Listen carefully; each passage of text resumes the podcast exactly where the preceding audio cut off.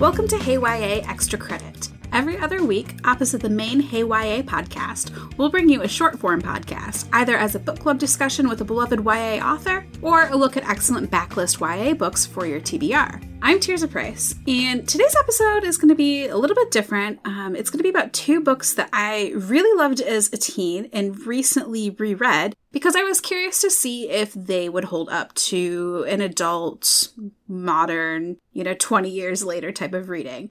And then I'm going to give you some contemporary recommendations to go along with these books that I really loved as well. But first, let's hear from our sponsor.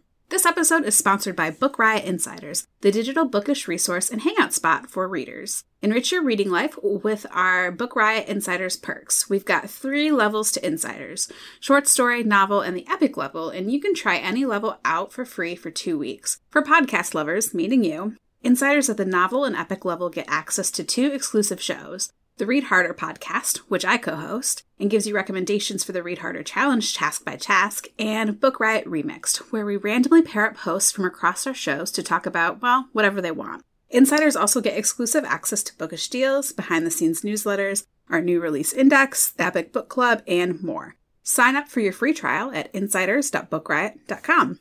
All right, so earlier this summer, I reread two books that I had not revisited since I was a teen, but these were books that I really, really loved when I was of the YA age. So they were fairly popular YA titles at the time. One even snagged a Printz honor. Um, they were released in 1999 and 2002, respectively. And I have very distinct memories of picking them up, probably like in late middle school. So these were among the first books that I read when I made my first foray into YA. And I really wanted to reread them to see if they stood up to the test of time and to also try and identify what was it about these books that made them stick out in my mind as great YA reads and like what made me you know remember them all these years later and perhaps maybe try to identify why they might still resonate with readers today because both are still in print so spoiler alert friends they did not stand up to the test of time for me. And I will tell you my thoughts. Um, and I'm also going to talk about a few new YA books that I recommend alongside or instead of these books. Um, I'll leave that up to you. And I do want to sort of start this by saying that I don't mean to drag these books or their authors in any way. I do think it's interesting to see how YA has evolved over time and to look at what used to be popular how our views have changed on certain subjects and topics, how that has shifted. I mean, I'm not saying that anyone shouldn't read these books or they shouldn't be on shelves, but I do think that, you know, those of us who are invested in YA, as I am, who have maybe been around for a little bit longer than a teen reader and like to recommend books that, you know, we we loved as teens because you know, we have read widely and we've read across many years. Like, I think we do have this duty to check in every now and then just to ensure that our memories of the content hold up and to make sure that they are, you know, still the best recommendation if we are in a position to like recommend these books or to, you know, stock them on our shelves or put them in libraries. Like, you know, it's just important to make sure that they're still relevant for days, today's teens and, um, you know, to check in and make sure that there's not something that we've missed. So, without further ado, here we go. The first book I want to talk about is Gingerbread by Rachel Cohn. And oh my gosh, I really love this book as a teen. I can still picture the library copy that I remember checking out. So it's about a teenage girl named Cyd Charisse. like, yes, that is her full name. And she has just been expelled from her fancy boarding school. Um, and she's now back home in San Francisco. She lives with her mom, her stepfather, her two younger uh, half siblings, her stepfather is very, very, very wealthy. Um, but now that she's back in San Francisco, it's summer, she's just kind of like hanging out, arguing with her parents all the time. But she has a new boyfriend named Shrimp, and she is pretty head over heels in love with him. But she's also kind of lost, a bit spoiled. And she has these like flashes of naivete that are interspersed with like this deeper wisdom that comes from having lived through some tough experiences. So you find out fairly early on in the book that she became pregnant while at boarding school, and her horrible boyfriend pretty much just ditched her. So she had to go to her estranged biological father to ask for money for an abortion and, and do that on her own, which is, you know, not an easy thing for a 16 year old. So her mom is pretty overbearing. And the main reason why she went to her biological father is because she didn't want her mom to know. So, as tensions rise at home, Cyd Charisse finally succeeds in ticking off her mother so much that she is sent to New York City for about six weeks to spend time with her biological father, whom she hasn't seen since she was five years old. And at the same time, her boyfriend Shrimp breaks up with her. So she is feeling all sorts of feelings. Cyd Charisse is also born as a result of an affair that her father had with her mother. And so her biological dad isn't really willing to acknowledge her publicly as his kid. Like he's willing to, you know, send her money and he hosts her in New York City, but he tries to pass her off as his niece or his goddaughter, and that's really hurtful to Charisse. But Charisse also meets her half brother and sister, and through this process of meeting these people that she's always known about and wondered about, she starts to get a clearer sense of herself and, you know, the experiences that she went through with her own abortion, and it even kind of gives her a better understanding of her mother. So this definitely feels like a very 2000s, like early 2000s era book in a lot of ways, mainly in that it's super short, super heavy on character, light on plot. But you know, Charisse just has this really great, really memorable voice. And she strikes the adult reader in me as extremely privileged and very ignorant of that privilege, despite multiple characters telling her that she's spoiled. But you know, I don't remember perceiving her that way when I first read this book, probably like around 2004. She's got a very charming voice, and she's probably one of like the original, like, I'm not like other girl YA characters, um, just because she very much hits that home that she's she's not like other girls. I do recall feeling mildly scandalized about her her secret abortion subplot when I first read this book, and I'm glad that reproductive rights seem to be less of a taboo subject in YA now. Although um, I would not go so far as to say that like it, this isn't like a big deal. So the thing that makes me hesitate to recommend this book to a teen now is not any one big thing or or problematic element, but just like a lot of little things in the narrative that kind of made me cringe a little bit and I think are probably, you know, as sad as this is to say, indicative of like what was considered acceptable of the time. So Cyd Charisse has a lot of daydreams about running away. And in those daydreams, she really appropriates a lot of other cultures in such a way that really feels tone deaf in 2021 and made me cringe a lot. I was rather torn about it because when I first read it, you know, Cyd Charisse is very fanciful. She's somewhat ignorant, she's a naive character. But my issue was that her cultural appropriation fantasies are never challenged in any way. So I'm afraid that some readers, like my own teen self, wouldn't pick up on like how, hey, this isn't really cool and, and this could be harmful. And like that in turn can do some damage to real people from the cultures that Cyd Charisse is appropriating. Uh, the other thing that made me cringe, which I feel like is probably, you know, just a really sad reflection on um, how bad things were for teenage girls in the early 2000s, which is that there's a lot of body image stuff and a lot of body issue stuff. So, you know, some like trigger warnings for some mild but no less harmful like body issues in eating, disordered eating. So Cyd Charisse's mom has her own body image issues, and she definitely seems intent on passing them on to her daughters. Um, Cyd Charisse does kind of try and challenge some of the remarks, particularly when her mom says that her five year old little sister needs to go on a diet. But I do feel like a lot of it was kind of passed off as a joke, and it's really not that funny. So that was my my biggest complaints about Gingerbread, but I've definitely felt very nostalgic rereading this one. So the second book that I reread, I was really excited to reread this one because it was probably one of my favorite books in middle school. And I probably reread it multiple times throughout middle school and into high school, but I haven't visited it in probably 12 or 15 years. And that is Angus Thongs and Full Frontal Snogging by Louise Rennison. So these books were so popular. I remember, like, it came out in 1999. It had nine sequels. There were 10 books in total. It was one of the most popular epistolary teen novels of that time. It came out around the time that The Princess Diaries came out, so that's kind of like the context of its popularity. You know, it won awards, it was a bestseller. I don't think that would be the case if this book came out now.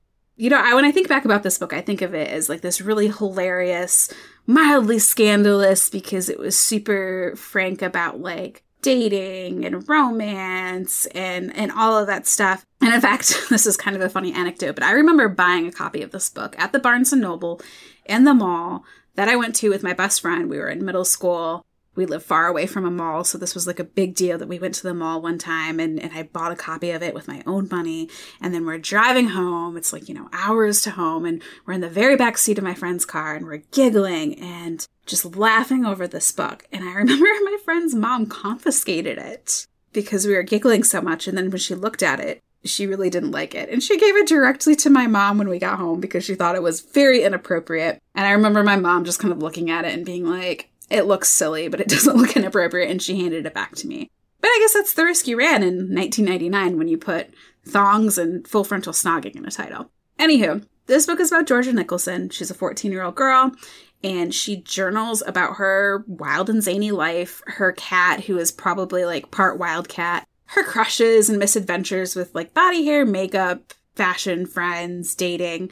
It's very peaked to 14 year old girl.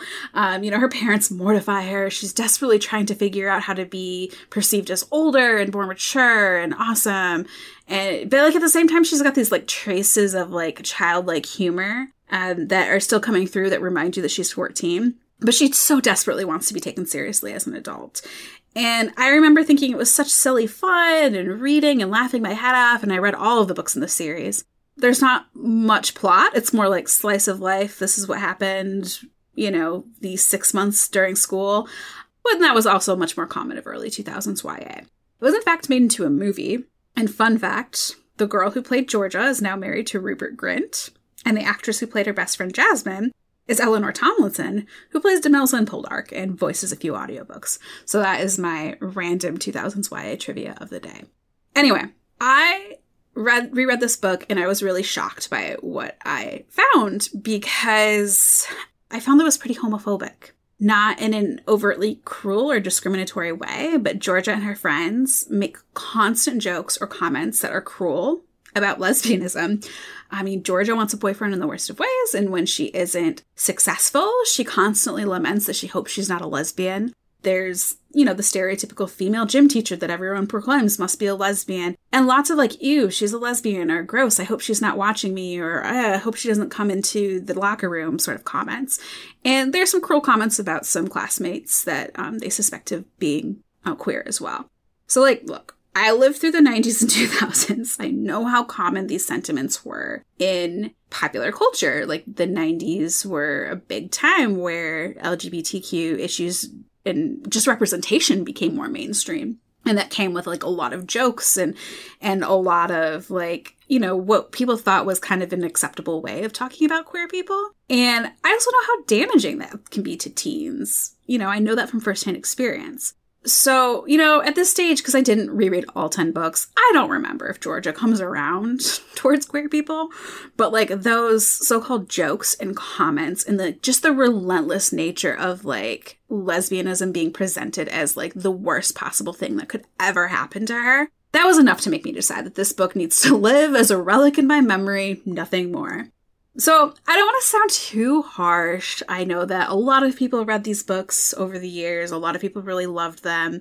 You know, if that's the case, that's totally fine. I don't mean to shame anybody. But like I said, it's always good to check in and know when we can do better. So, on that note of doing better, if you have read those books or maybe somebody has recommended them to you, I have two other books I would like to recommend instead. And, you know, if you like these, you'll probably probably like these newer books even better. So the first one up is Perfectly Parvin by Olivia Abtahi. And this book, I read it and I thought like, oh my gosh, this feels like a contemporary Georgia Nicholson in that Parvin is this 14 year old girl who is super excited at the end of her summer before high school to land a boyfriend. And it's the boy that she's been flirting with and pulling pranks with all summer long at their beachside vacation. And they, at the last day of vacation, get together. And so then she shows up to high school orientation and he dumps her. And it's horrible because one of the reasons why he dumps her is that he tells her that she's too loud and she's too much. And Parvin is like, What? So she decides to show him she is going to get a boyfriend by homecoming. And she's got two best friends who are really great and supportive, and they're like, okay, if you say so.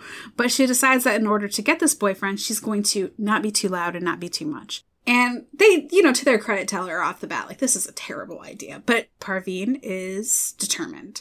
So she identifies some potential love interests and she goes about, you know, just trying to land a homecoming date. At the same time, she is dealing with some, you know, pretty heavy, like family stuff. Like her father is from Iran and her mom is white.